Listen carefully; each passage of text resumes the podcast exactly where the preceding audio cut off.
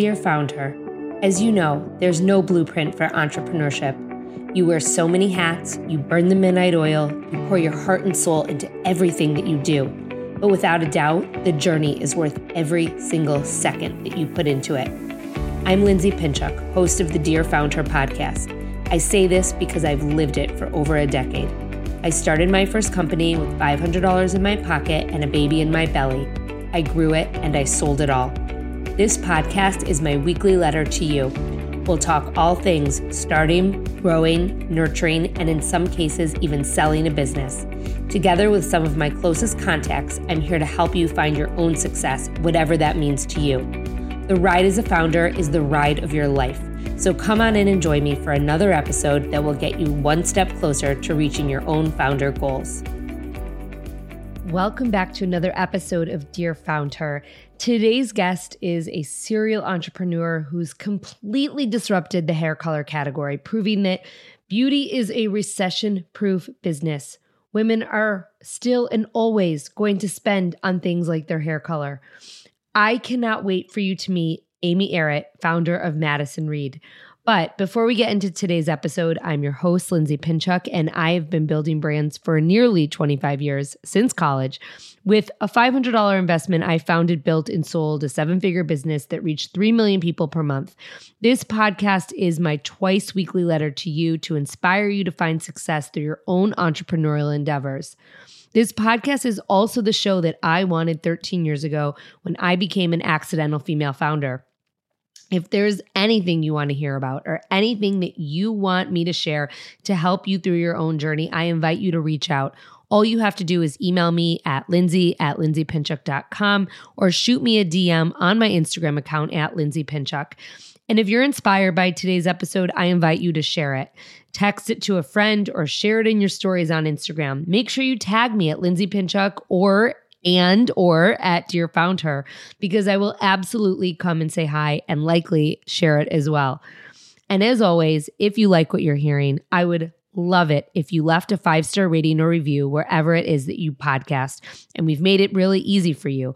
All you have to do is go to www.ratethispodcast.com forward slash dear founder, and you will be able to rate or review us wherever it is that you listen.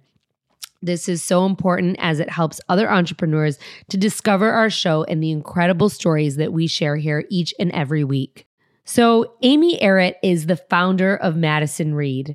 With over 30 years of business and operating expertise as a four time entrepreneur, venture capitalist, and social mission visionary, she created Madison Reed with a strong belief that women deserve more, not just in their hair color, but in their lives. She believes this so firmly that she named the company after her daughter, Madison Reed. You're going to hear her talk today about the company's inception, how it got started, and how COVID changed everything. Madison Reed is booming. And if you haven't seen one close by to where you live, I guarantee you after this episode, you will notice one on your corner. Please come on in and meet the one, the only Amy Errett. So today on Dear FoundHer, we have an incredible guest, one I'm very excited about. I'm enthralled with her business. She has completely disrupted her category. Amy Errett is the founder and CEO of Madison Reed. And if you are a woman, maybe a man too, but if you are a woman who colors your hair, you absolutely know what Madison Reed is. And we are so excited to have you, Amy. So thank you so much for being here. Lindsay, thank you. I'm really uh, excited and looking forward to the conversation. So tell everyone, I mean, you, this is not your first rodeo. You have you have been in entrepreneurship for a long time, but I'd love to really get to the heart of the matter and how and why you started Madison Reed. And also give an overview of what Madison Reed is to maybe some of those very few people out there who do not know. Sure. So I'll start with that part. We are uh, the first uh, hair color brand that is a prestige professional salon quality hair color available to you wherever you want to color your hair. Uh, we've innovated on ingredients, so we are the lowest chemical profile that exists. Uh, we have technology that color matches you and matches your color by asking you 18 questions. And we allow you to do it at home with a beautifully curated box sent to you, whatever cadence you color your hair um, or you can walk into 85 of our what we call hair color bars which is our version of a salon, but it's only hair color. You're in and out in 90 minutes, full transparency of color, ingredients, uh, and they're all over the country for on average about $80. So it's a value. Um, we also sell our product uh, in Ulta, uh. So every Ulta door um, and Ulta targets um, right now the mini stores within Ulta uh, and selectively in Amazon. So that's that's it. We're uh, we're hoping to disrupt. Oh, that's this. it. That's it. Come on, Lindsay. I'm sticking to it. Um, why I started the business. Um, I love consumer brands. I have a sense that consumer brands are they're out of vogue. By the way, um, those of us that are doing them for whatever reason, uh, you know, they they tend to be something that uh, folks are not understanding that um, in our category, she's going to color her hair no matter what happens. And we've proved that during the pandemic, where our business doubled in a 10 month period. Oh, we're going to talk about that. We've never looked back. Uh, and I like businesses that I think are actually doing the right things for consumers. In our case, the innovation in our product in terms of ingredients.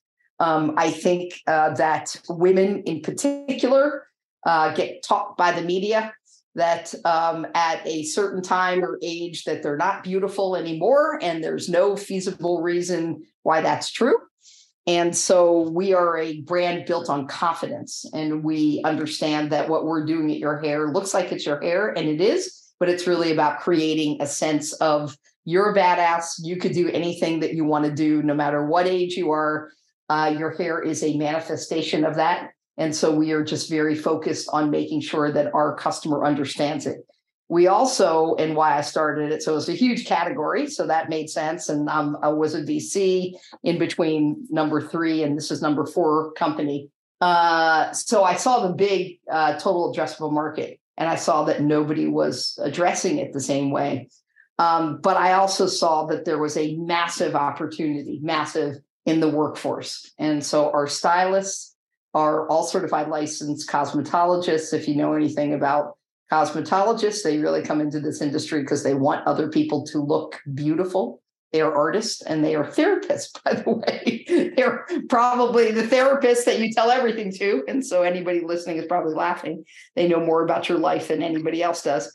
Um, and uh, I also saw that the way they were treated in the industry and the compensation they made versus the debt they had coming out of cosmetology school was a, a big gap. And so I was really focused on making sure that we could be the best place for a stylist to work. Stylists work in our call center. Um, so they learn tech skills, and stylists obviously work in each of our 80 plus locations right now. Uh, I want us to be the best place that they can work, that they can grow financially, personally, and professionally. We pay 100% of benefits. So there's a lot in the company that is uh, rooted in this notion of uh, doing what's right for your team. And that in turn is what's right for uh, the customer. So I'd like to go back pre pandemic, and I would love you to kind of paint a picture of what your business was at the time because I only heard about you during the pandemic. I mean, really, and and I know we're going to get into that because obviously that was a huge player in terms of your growth as people were coloring their hair at home. But I would love for people to understand what your business looked like looked like before the pandemic happened.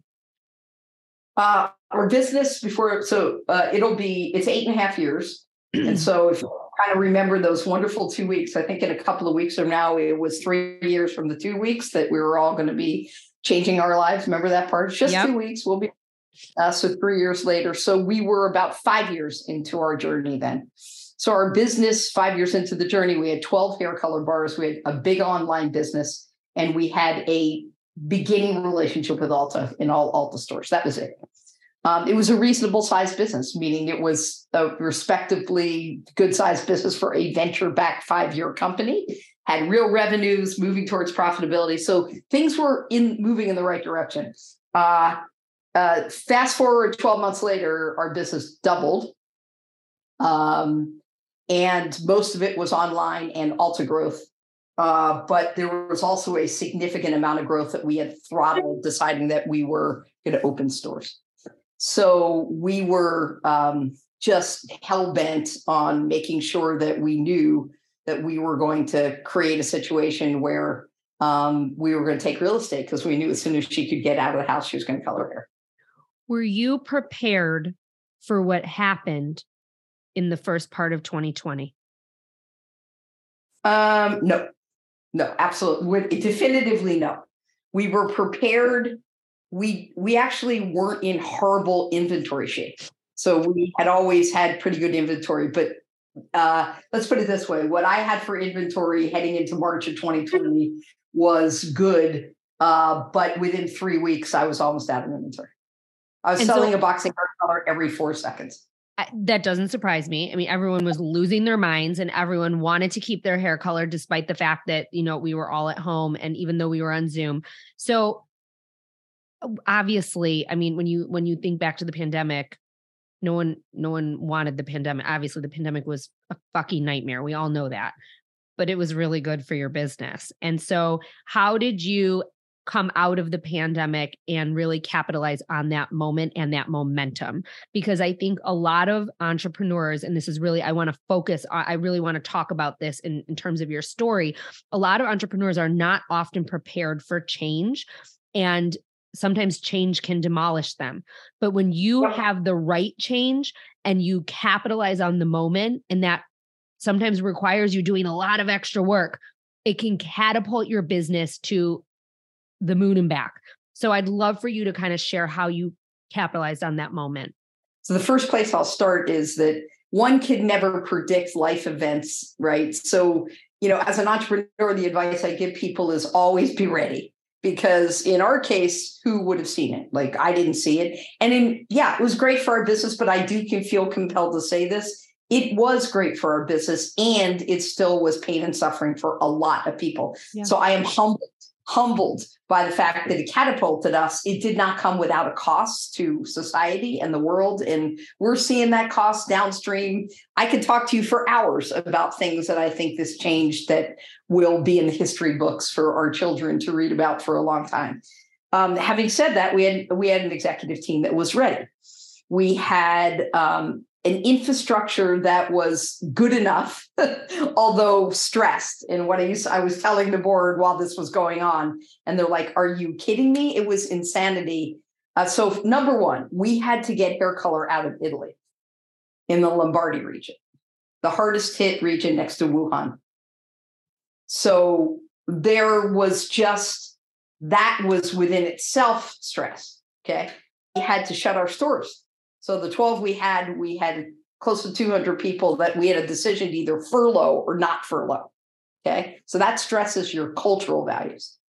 Then for, and I can't make this up, for 11 months, every day at 7 a.m., there were six of us on the phone every day, seven days a week, because we were managing inventory, uh, 3PL problems, people getting sick in 3PLs, you know, people yelling at me saying, My I can't get my box. And I'm like, hey, I'm really sorry, but I there's three people that died at DHL two days ago, right? Because they weren't using it's not DHL, but people weren't using proper safety protocols and right. forcing a group to come to work, right?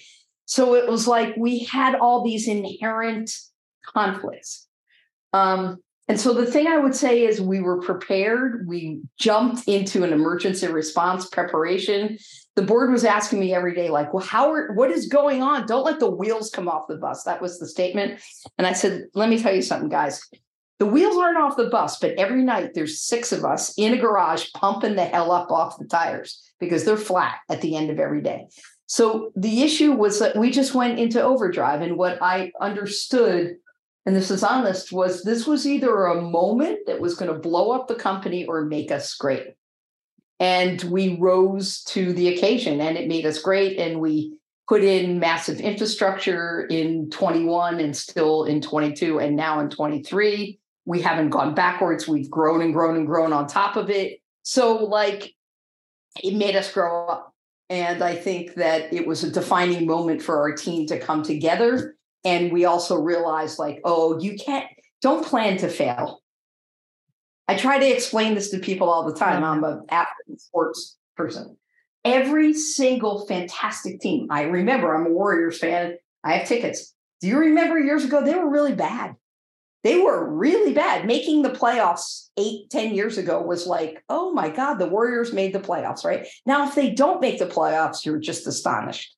So, my point is that every bad team, mediocre team, sort of better team, great team goes through those maturation process. And what makes somebody who's not a great team become a great team? It's this one thing that I call pattern recognition.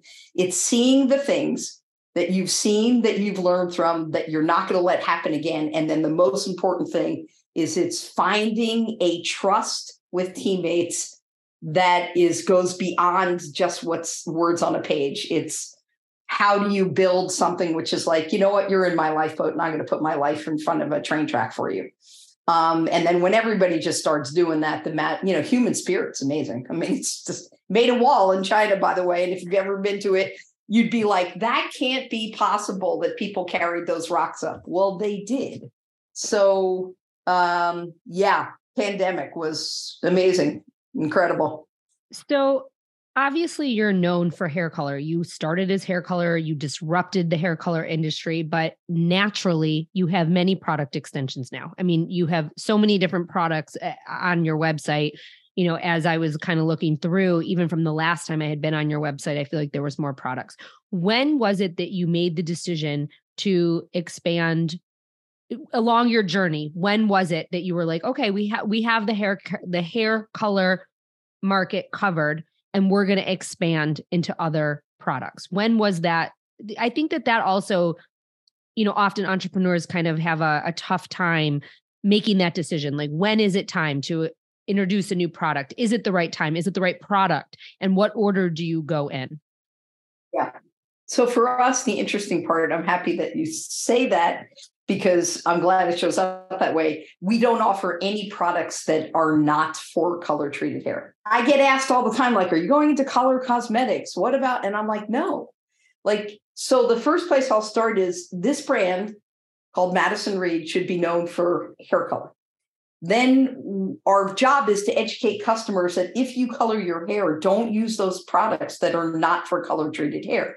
So, for instance, if you color your hair, you can't just go buy Head and Shoulders or Pantene or some other shampoo because guess what? It strips color in your hair. So when somebody says color's running out of my hair, I can guarantee you the shampoo they're using isn't locking in color, sealing in color, and protecting color. If you swim a lot, like there's a lot of these things that people don't understand because in essence, it's what's in the ingredients of the things you're using that might be contrary to the fact that you want to keep color vibrant and in your hair.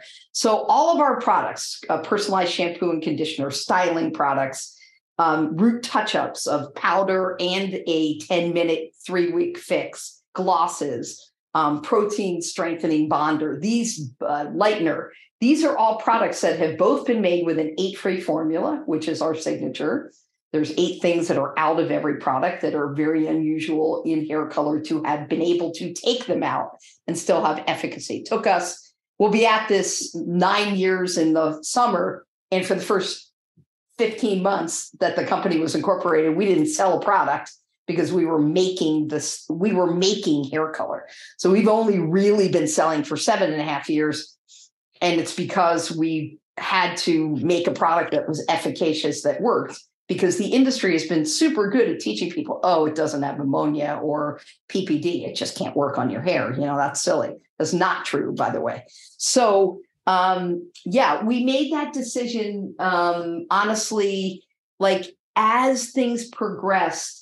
We, when we first made hair color, we knew that the next extent, the next thing we were going into was covering roots on a temporary basis because every woman in the world, here's what you learn, colors their hair seven to 14 days later than they think they should or want to, because life happens. Right. So most people just want to fix that doesn't take two hours. They just want to put something on the top of their hair, be able to go outside, not have to wear a hat and live. Right. And so we knew that. So that we had license for that. But I would say that it was probably halfway in, three years in, that we started to realize like oh we have license to have shampoo and conditioner for curly hair or dry hair oily hair um, we could take on some different categories. So we have a product called Root Perfection, just came out. It's not even a year old, and it is taking on Clairol Root Touch Up. So that little tiny bowl that you mix and you put it on there, like we have a great version of that that takes 10 minutes and buys you three weeks. That thing has been on fire. Hi, guys, it's me, Lindsay. I'm not sure if you're aware, but over the last nine months, I haven't just helped big enterprise brands on their marketing efforts through my consulting firm. I've also helped over a dozen women, small business owners, in launching their companies, building their brands, and to tweak what wasn't working. I've been building and growing brands for nearly 25 years, but I've forever used one method to build my own brands and that of my clients and students.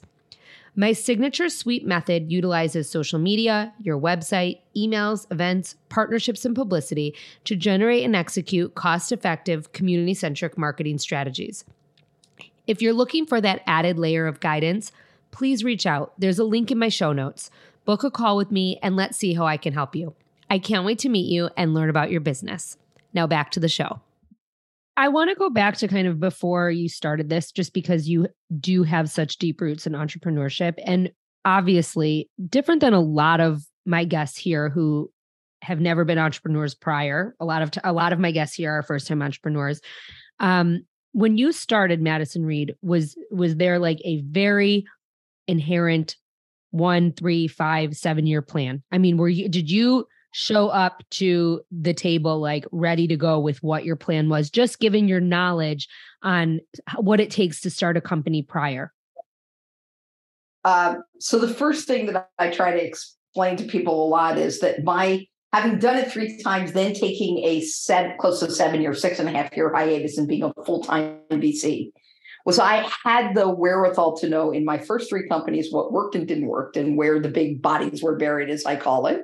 Every entrepreneur, how do you know if an entrepreneur knows what they're doing? They know where the bodies are buried, as I call it, right? It's not about the successes, it's knowing where, what things you need to fix. A hundred And so for the six and a half years I was in VC, I was partners with Howard Schultz. I ran and opened Mavron's office in the Bay Area, Seattle based consumer only early stage venture firm. And so I had six and a half years of paying attention to what worked and didn't work in allocating capital, giving capital. Who are the right kind of people? What were the characteristics? What did it speak to inside me that I had done right and I could have improved at? What were the three things? So here's here's what i try to tell everybody about the three things at early stage investing. So i'm going to tie it back to your question because i had to answer these three things in myself or i wouldn't have done this.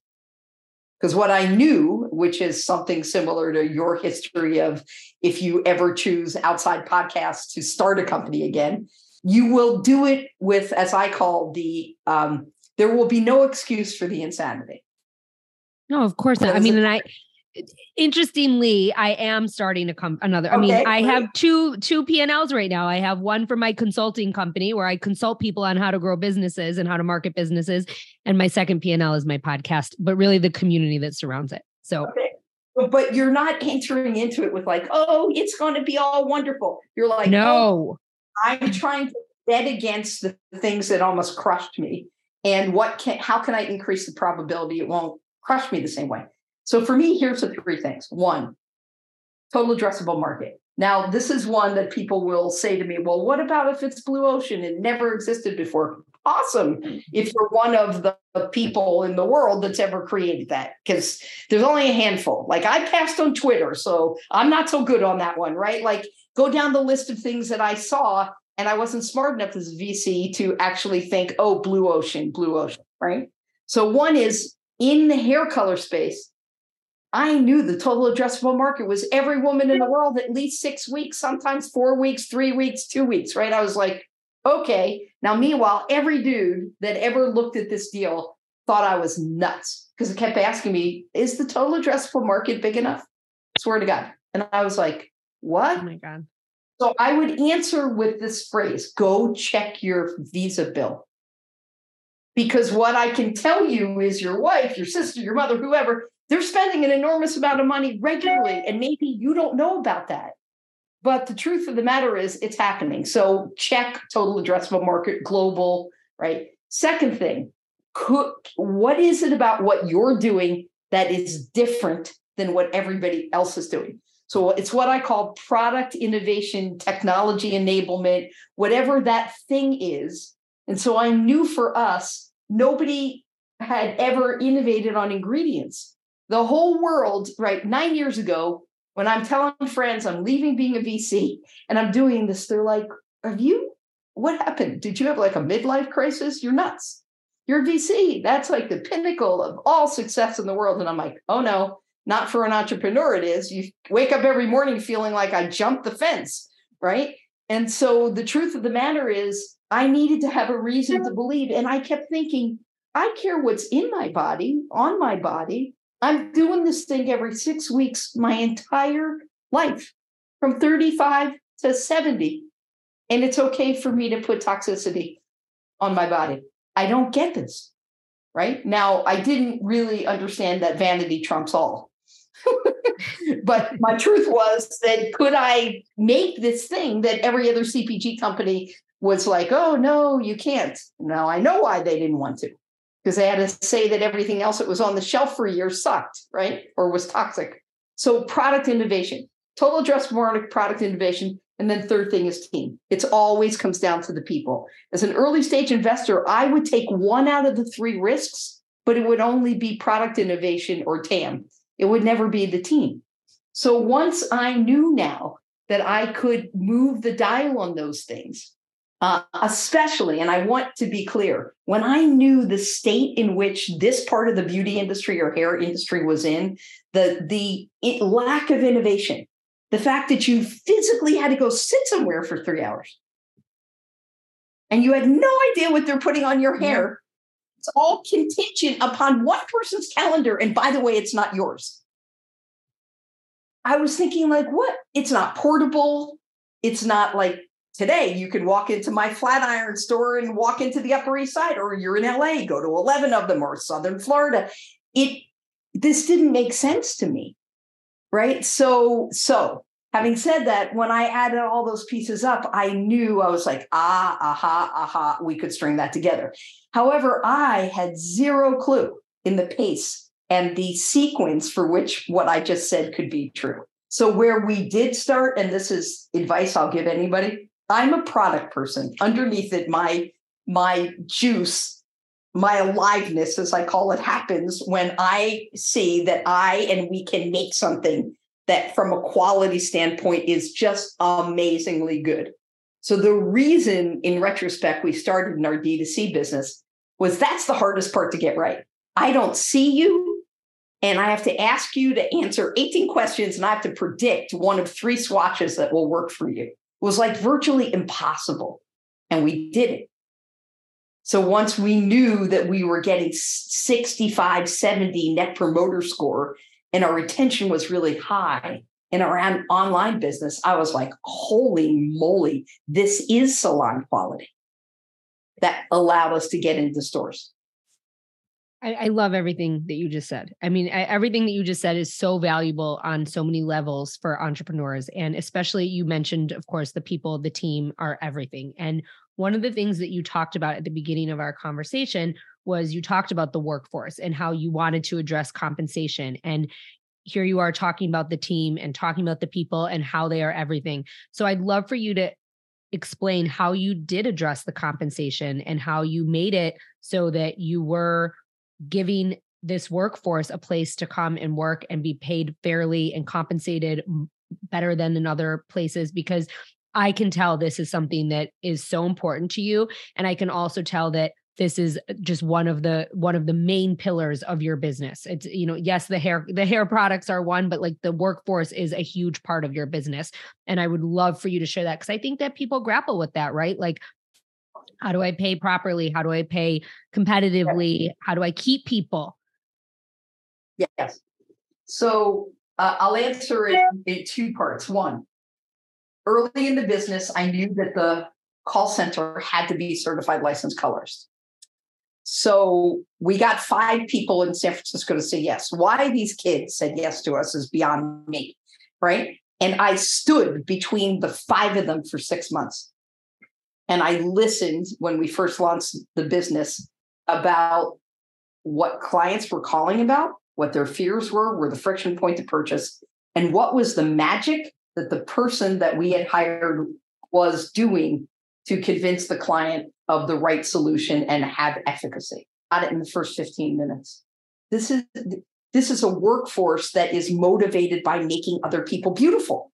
So once I figured that out, that they weren't getting that, right? It was a hard living to make. And I realized that we had the competitive advantage in the COGS. Remember, in our stores, it's our product. I am not buying a tube of color from L'Oreal for $11. A stylist today buys a tube of color from L'Oreal for $11 and has to rent a chair and has to market and has to buy their hot tools, right?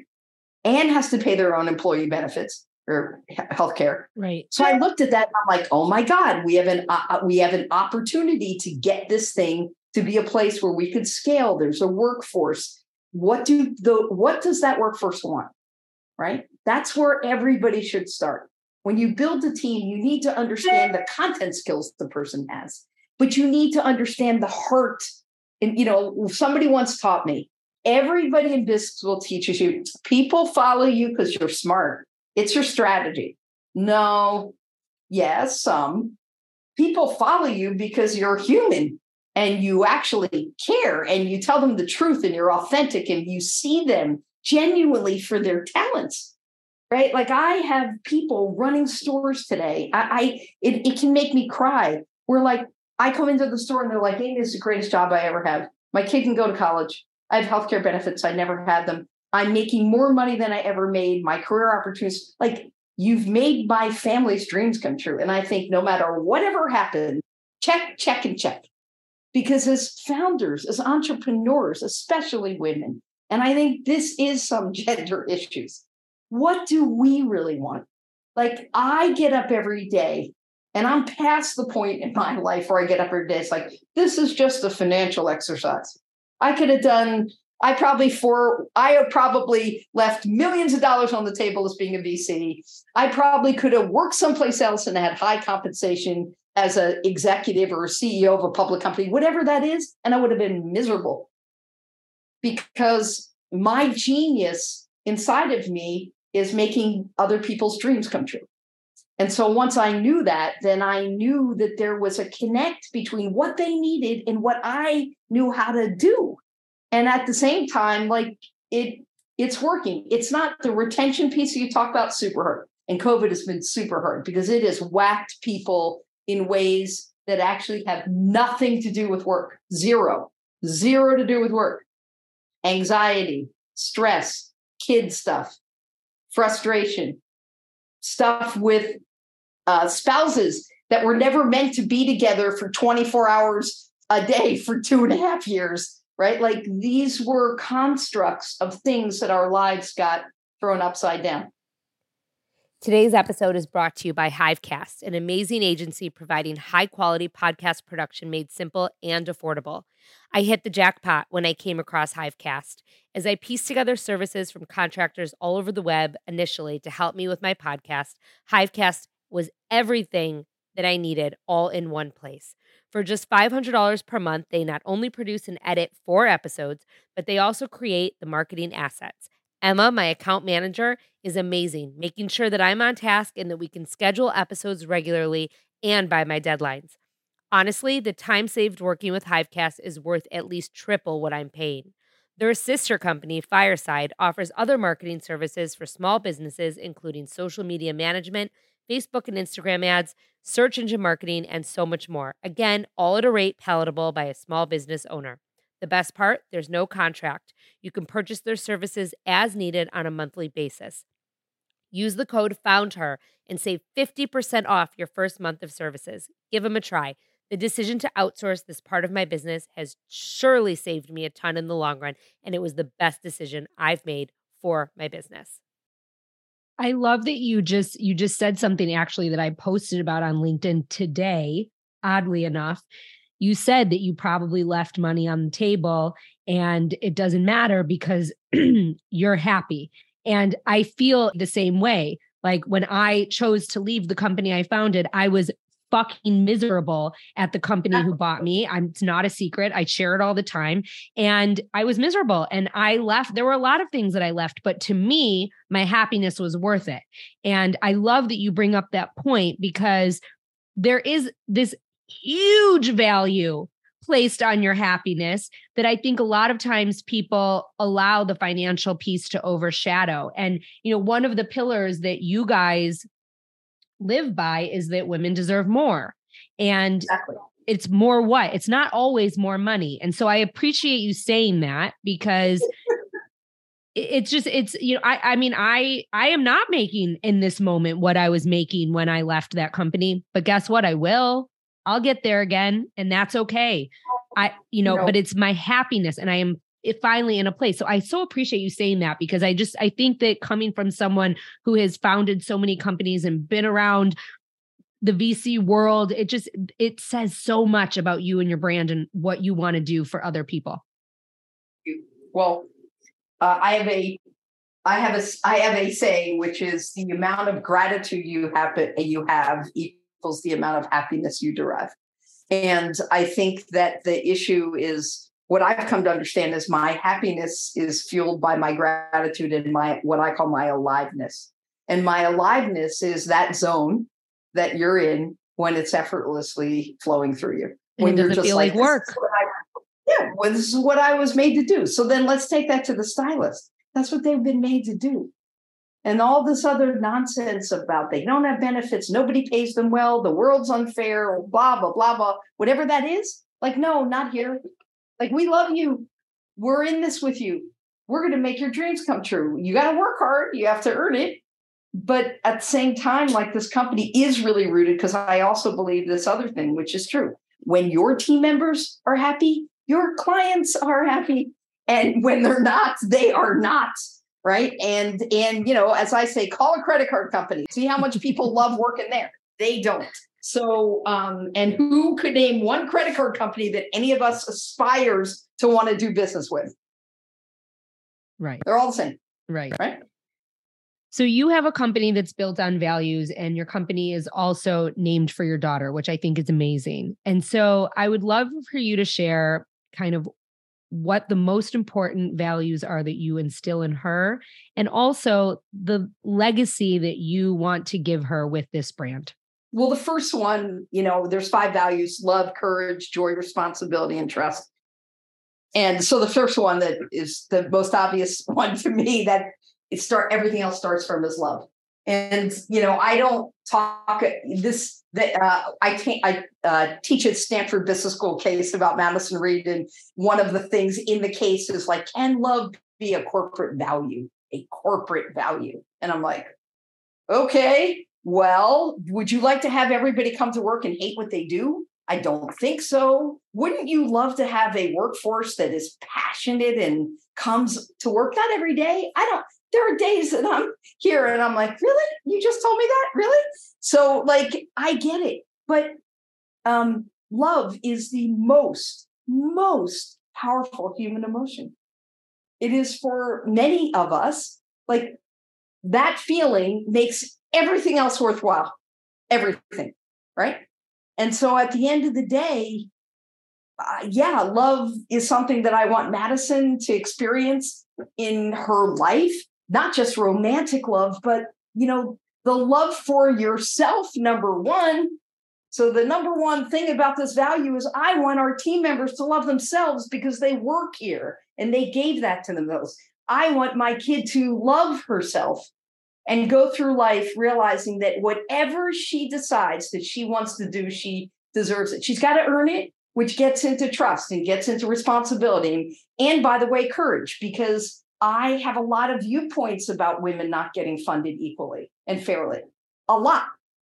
And it also requires courageous behavior from us to not accept the fact that when you tell me no, I'm going to feel beaten down by you. Screw you. Right? Thank you for like saying that. Day, yes. You know, at the end of the day, like, cause some dude turns you down, like that doesn't define you they weren't meant to, they didn't deserve to give you money. right? I, I couldn't agree with you more. And I'm so glad that so you're saying the, this. Yeah. So the end of the day, what do I want for my kid? I want Madison to love herself. I want her to think as, much about herself that she deserves things. And I want her to realize that actually good things happen when you work hard and earn them.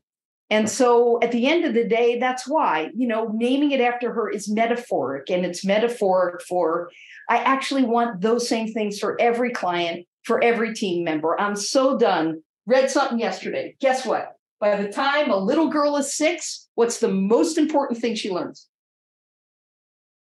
She's supposed to be thin. I was going to say something about her looks. Yes.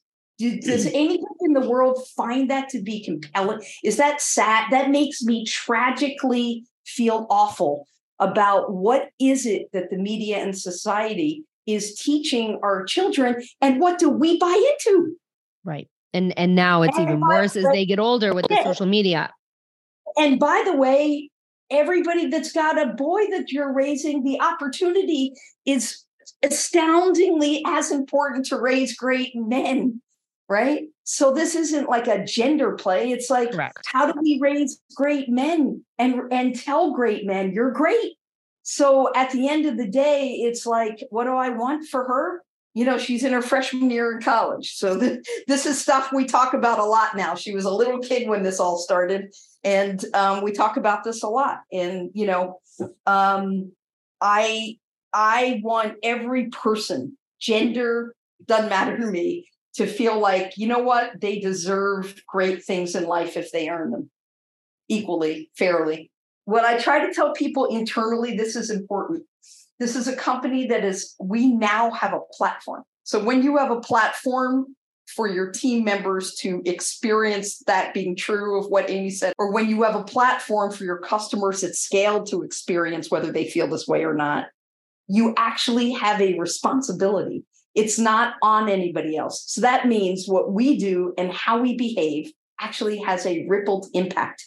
And so companies and founders and CEOs and executive teams have to get up every morning and not just think about, oh, it's all about every profit. Yes, it is about profits. It, we have to make money, but we have a we have a social responsibility.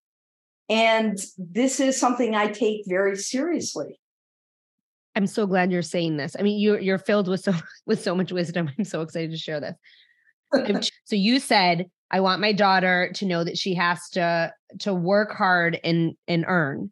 And yeah. and and so I want you to talk about that for a second because I think for your daughter's generation and maybe the generation above her and maybe the one that uh, that's above that I think there's a lot right now that comes into play with instant gratification. So I just want you to kind of talk a little bit about this because working hard is still so important and I and I and I wholeheartedly believe that and yet I feel like there's this pushback on like we shouldn't have to work so hard. Well, I think there's a pushback on something slightly different. I think generations go through certainly ours went through a whiplash to where your parents were generationally, right? Like we tend to go, you know, in other directions. Correct. Um, I think there's something deeper going on.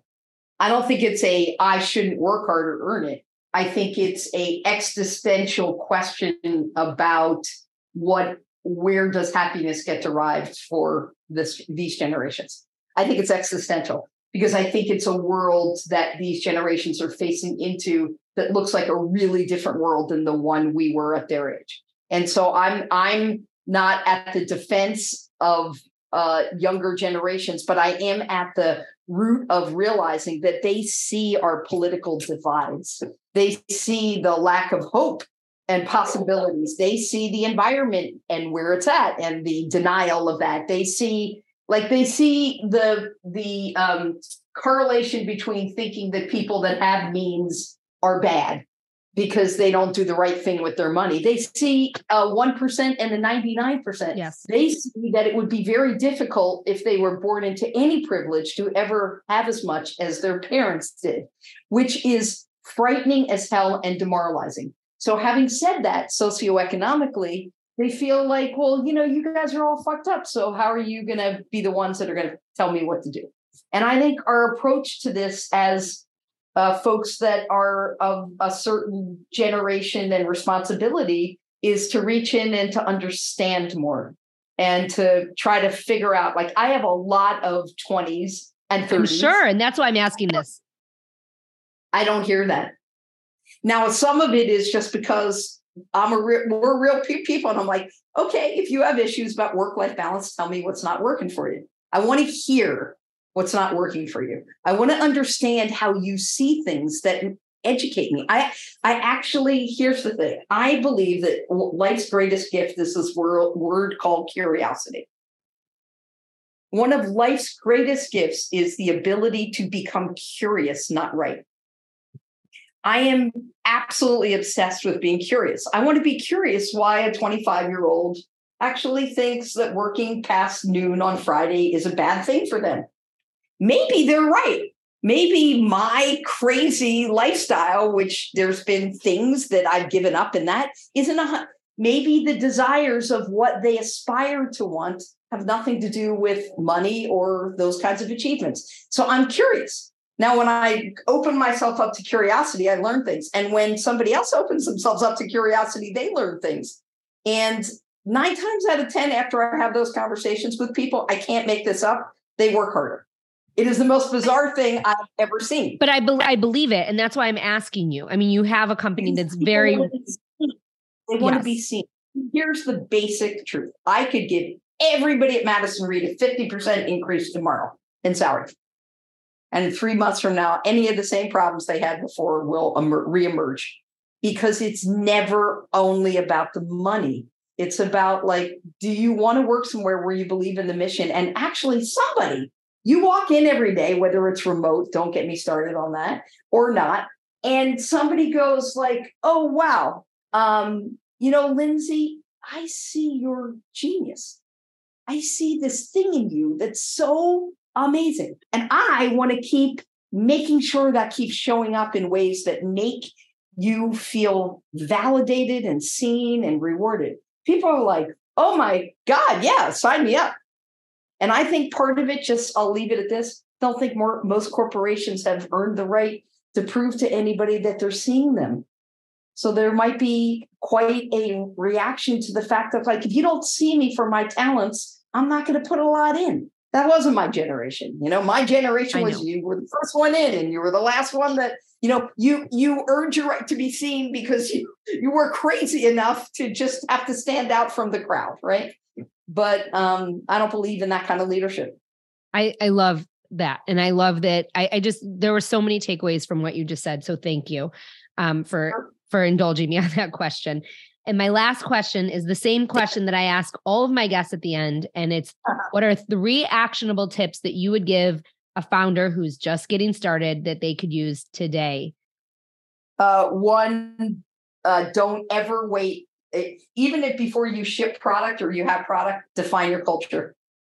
Number one, uh, we were in business four days and four of us sat in a room. We didn't have tubes of hair color. We didn't know how we are going to make it. We had an idea but we defined those same five things that are up on the wall about where what is where's the place we want to work what was the where were the guardrails the soul of the company don't wait if you do that two years from when you start it's you forget it it's over right because you know like a personality culture doesn't come because you say it is it's because you tell people how you, it you set you up to hire how do you know how to hire your fifth person unless you're screening them against what you think is the cultural values, right? So, culture. Number two, be realistic that you will go through a windy path and it'll cost more money and take a longer period of time than you ever thought. And so, when you're first raising money, raise more than you think because it, and don't care about dilution. This whole nonsense of like, oh, I got to get the highest.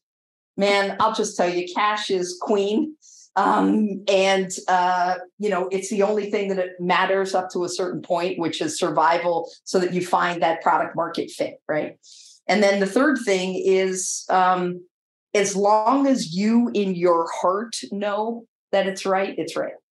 No one can ever, with a founder, ever, ever, ever tell you something that you know in your heart is uh, wrong when you know it's right. Don't be swayed. Amy Errett, founder and CEO of Madison Reed. Thank you so much for being here. It is an absolute honor to have you on the in my orbit in some way. This conversation was amazing, and I'm so excited to share your knowledge and wisdom with our community. So thank you for being here.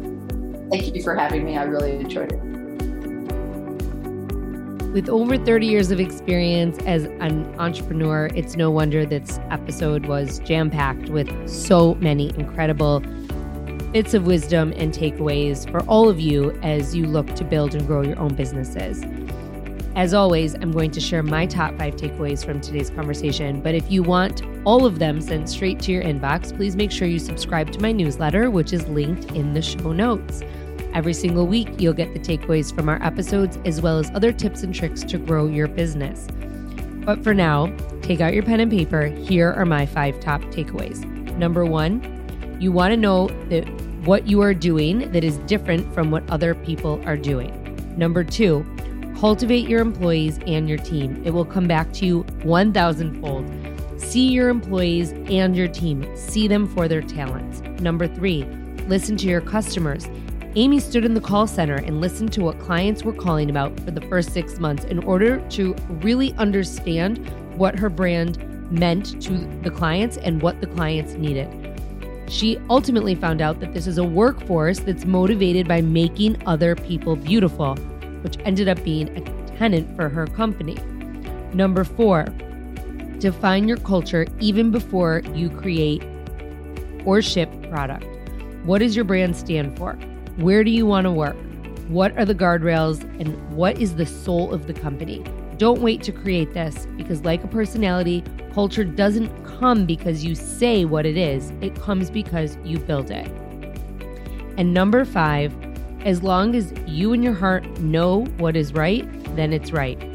No one can ever tell you that something's wrong when you know it's right. Don't be swayed. Thank you so much, Amy Errett, for being here today and for sharing your knowledge and wisdom with all of us. And thank you to everyone who tuned in and listened. Make sure that you stay tuned because we have Who Knew episodes dropping for you every single week, every Tuesday and Thursday. Thanks so much for listening. Thank you for being here.